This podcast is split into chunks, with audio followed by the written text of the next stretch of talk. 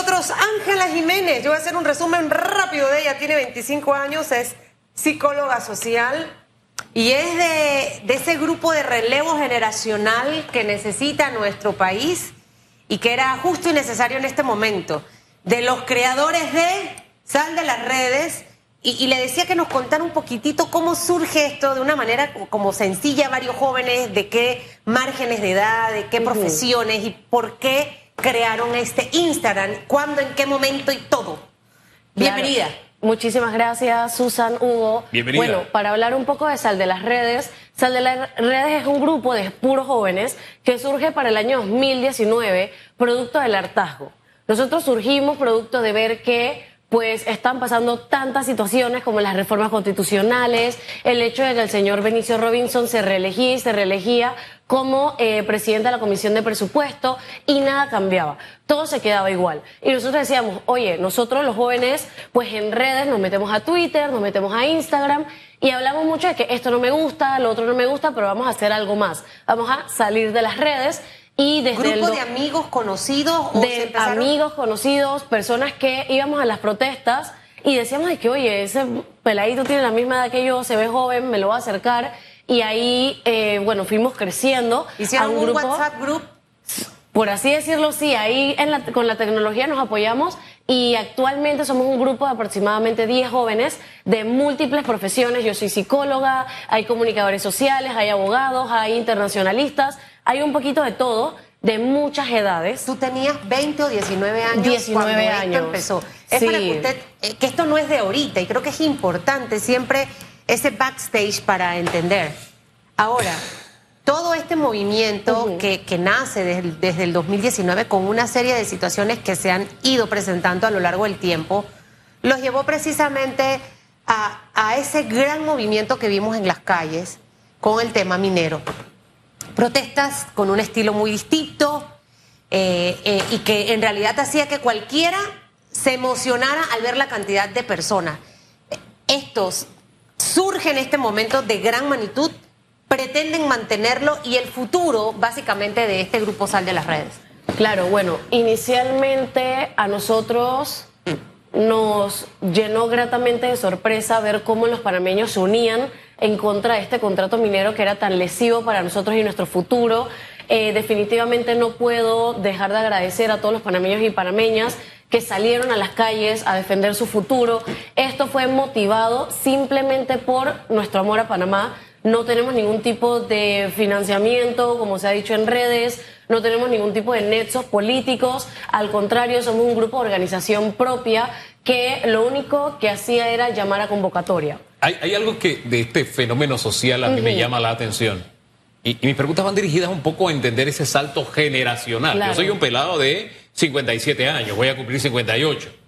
Y en gran medida al tener hijos en diferentes décadas, eh, entendí con el tiempo que de la forma en que cría a mi hija mayor, no podía criar a mi hija menor. Hay un salto generacional entre la una y la otra abismal. Y hay cosas que yo trato de entender del movimiento que ustedes tienen y que usted como parte del movimiento y como psicóloga social me puede ayudar a poner los pies sobre la tierra. Me llama la atención, por ejemplo, que no hay un liderazgo, por lo general de nuestra generación, hay, hay alguien que se levanta y se le sigue. Este es el líder, coincidimos con las ideas, con sus planteamientos y lo seguimos a él. Acá no, acá vemos que hay, no hay un líder visible y nadie que diga esta lucha es mía y se tira flores y ahora no solamente me gané esta lucha, sino que yo voy por la presidencia o voy por eh, a ser alcalde o voy a ser... O sea, nada de eso ha pasado. A mí me llama la atención esta- estas características. Tengo más, pero comienzo con esas. Ustedes están conscientes, esa es parte del, de, de su nueva generación, están conscientes de, de esa diferencia y cómo la observan ustedes. Claro, mira Hugo, eh, el objetivo principal de, sal- de las redes es hacer parte a todo el mundo, que todo el mundo se sienta integrado a este malestar o a este movimiento o estas acciones prosociales que se pueden tomar hacia la mejora del país. Entonces, eso está muy vinculado al por qué no hay una sola persona que salga y diga, yo soy tal persona de sal de las redes. Nosotros, nuestro liderazgo, que queremos que sea comunitario, grupal. Y para nosotros no hay mejor forma de ver nuestro liderazgo, por así decirlo, que llevar a la gente a las calles. A nosotros de nada nos sirve que salga una persona y luego esa persona utilice el movimiento si lo que nosotros no queremos es eso, precisamente. Ahora, ya, ya hay gente que se trata de tirar el polvo de estrellas del movimiento, políticos. ¿Usted se ha dado cuenta? ¿Ustedes están de acuerdo con eso o no? Bueno, sobre eso, lo único que puedo decir es que Sal de las Redes no lo hace y tampoco lo va a hacer. Ah, hay, hay cosas que a mí me, me, me encantan del grupo. Dos, una, por ejemplo, es a través de todo este tiempo, décadas de ejercicio. Tres, siempre he dicho cerrar, bloquear una vía de manera permanente es una violación a la Constitución. Busquemos formas de protestar diferentes. Eso no es una protesta violenta, es una- no es una protesta pacífica. Bloquear una vía es una protesta violenta porque usted violenta los derechos de otros. O sea, yo no he dicho durante esta protesta, lo he dicho a través de mi ejercicio periodístico. Y hubo algo que me enamoró del movimiento de ustedes. Ustedes salieron, llenaron vías, las colmaron de gente. Primero que fue orgánica y segundo que respetaban los derechos de los demás. Eso a mí me encantó. ¿Cómo? ¿Ustedes tienen conciencia de eso? ¿Fue programado o, pa- o pasó porque pasó? Quiero saber si fue espontáneo o pasó porque pasó.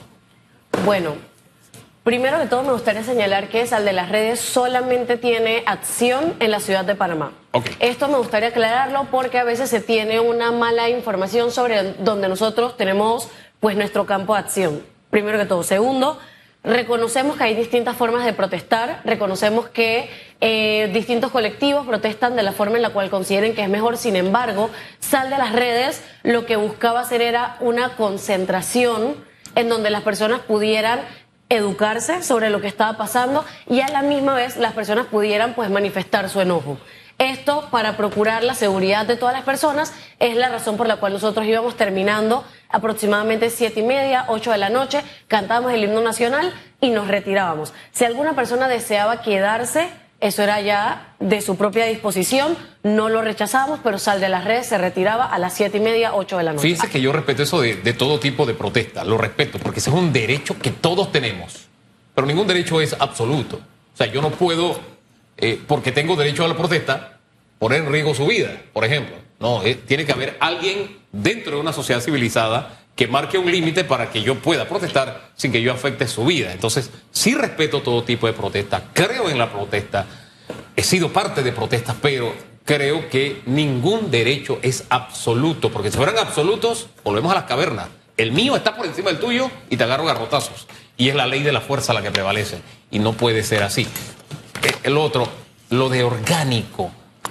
¿Ustedes tuvieron en algún momento en su mejor escenario mental, se imaginaron que esto podía tener el impacto que tuvo y que la gente iba a responder a ese código de protesta que ustedes utilizaron? Bueno, definitivamente un anhelo nuestro siempre era que las personas fueran a las protestas.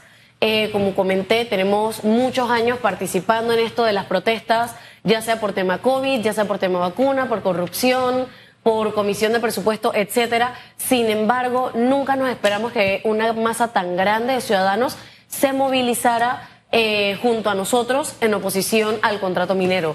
Haciendo la suma, resta y la multiplicación, aproximadamente unos 200, 250 mil panameños estuvieron con nosotros Wow. en lo que era la, la calle 50. Y para nosotros eso fue algo histórico, que se logró no solamente gracias a Sal de las Redes, sino también a una unión entre gremios, movimientos estudiantiles, sindicatos, etcétera. Sal de las redes tiene 137 mil seguidores, Seguidores en Instagram, Eh, sí. en, un, en un contenido que ha crecido orgánicamente. Ustedes los jóvenes, Ángela, tienen un papel preponderante en los próximos Sí. comicios electorales. Hablamos de pocos meses, mayo 2024. Nada, sí. Eh, de hecho, muchos políticos están, entre comillas, con sus grandes estrategas, eh, trabajando propuestas para precisamente captar al joven. Y mm, el joven es un target complicado de poder encantar, pudiera decirlo yo con toda facilidad.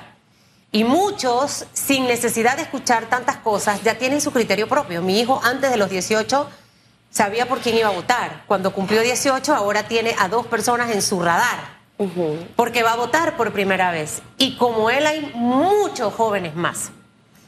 Dicho esto, ¿cómo se está preparando Sal de las redes para precisamente concientizar bien a todos esos jóvenes que pueden hasta poner un presidente en este país con la cantidad de votos sumados, 300 eh, y pico mil de los que votan por primera vez, más el resto. Estamos hablando de un lote de 600 mil y tantos votos que vienen del target de la juventud. ¿Ok? Eh, ¿Cómo se preparan para esto? Entendiendo que en este momento también tienen la vigilia, precisamente para la paralización de la mina. Así es. Y también entendiendo, eh, Ángela, que esto no es de la noche a la mañana y que todavía insisten en, en que un ministro renuncie, que no sé si es el de Ambiente. Entonces, arranquemos por la segunda pregunta de la vigilia y el ministro y, para que me hable y eso lo enlazas ahí con el futuro de los jóvenes en el voto 2024. Ok, a ver, ahorita mismo se está realizando una vigilia en lo que es los predios del Ministerio de Ambiente una vigilia que nos parece sumamente importante porque tiene un pliego de peticiones bastante relevante, siendo uno de estos que se realice por parte del Ministerio de Ambiente una auditoría ambiental que sea realmente transparente, exhaustiva. No nos parece transparente ni honesto que la única auditoría ambiental que tengamos en referencia a la minería sea, haya sido realizada por First Quantum, que sabemos que no va a ser lo más transparente posible porque es una empresa que va a proteger sus propios intereses.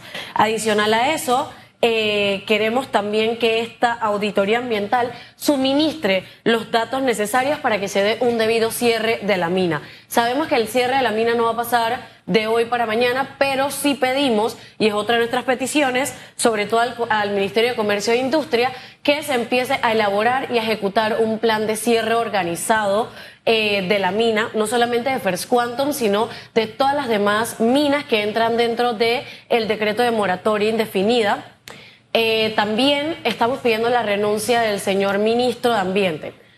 Más que un capricho, esto responde al hecho de que el señor ministro de Ambiente pues le ha fallado a su cargo. Es un ministro de Ambiente que se sienta a negociar con una mina en donde se violentan 25 artículos de una constitución, en donde artículos como el 109 relacionado a la salud o artículos relacionados al medio ambiente pues son totalmente violentados.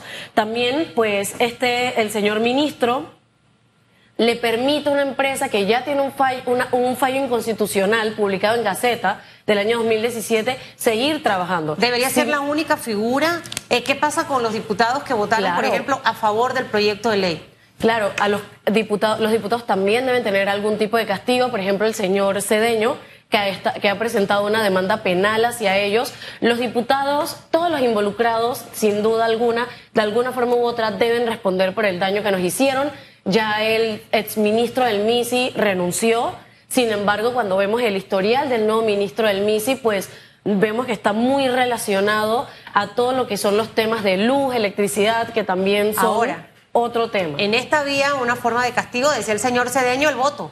Claro. Y por eso le hablaba Ángela del papel preponderante que de los tiene la juventud. Sí, definitivamente.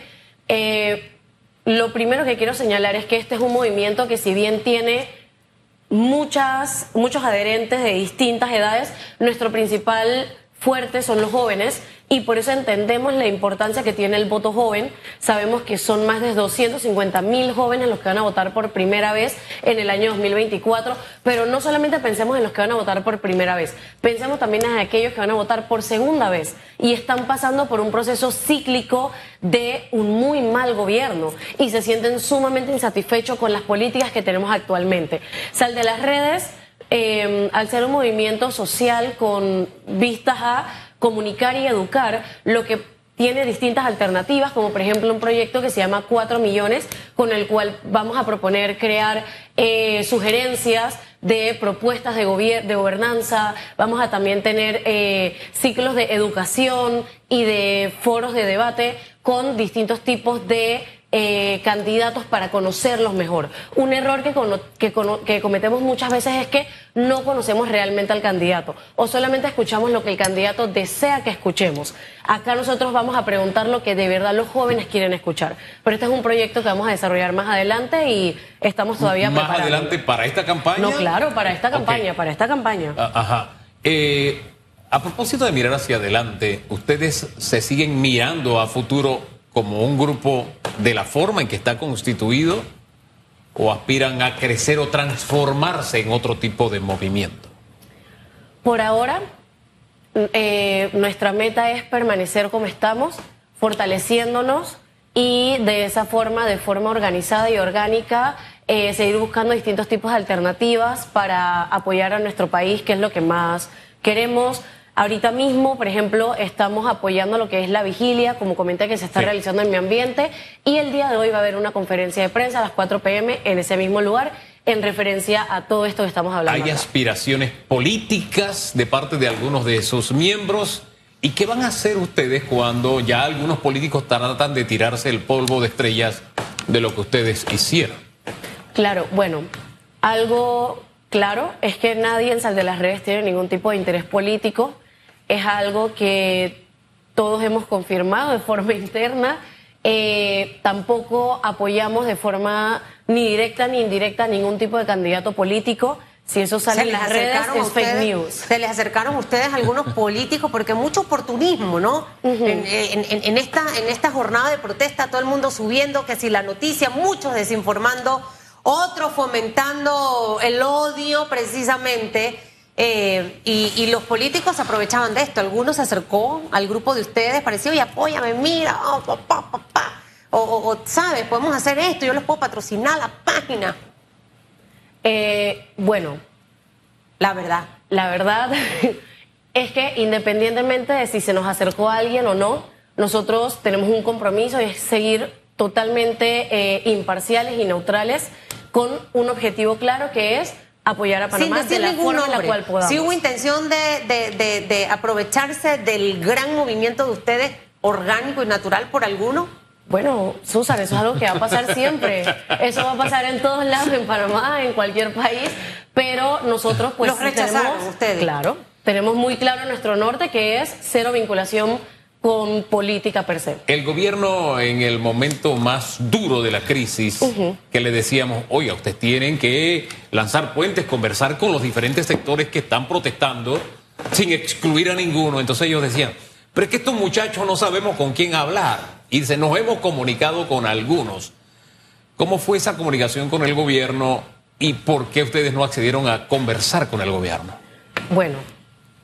Si es que se dieron esos acercamientos, ¿no? ¿Por qué la versión que ellos nos dieron?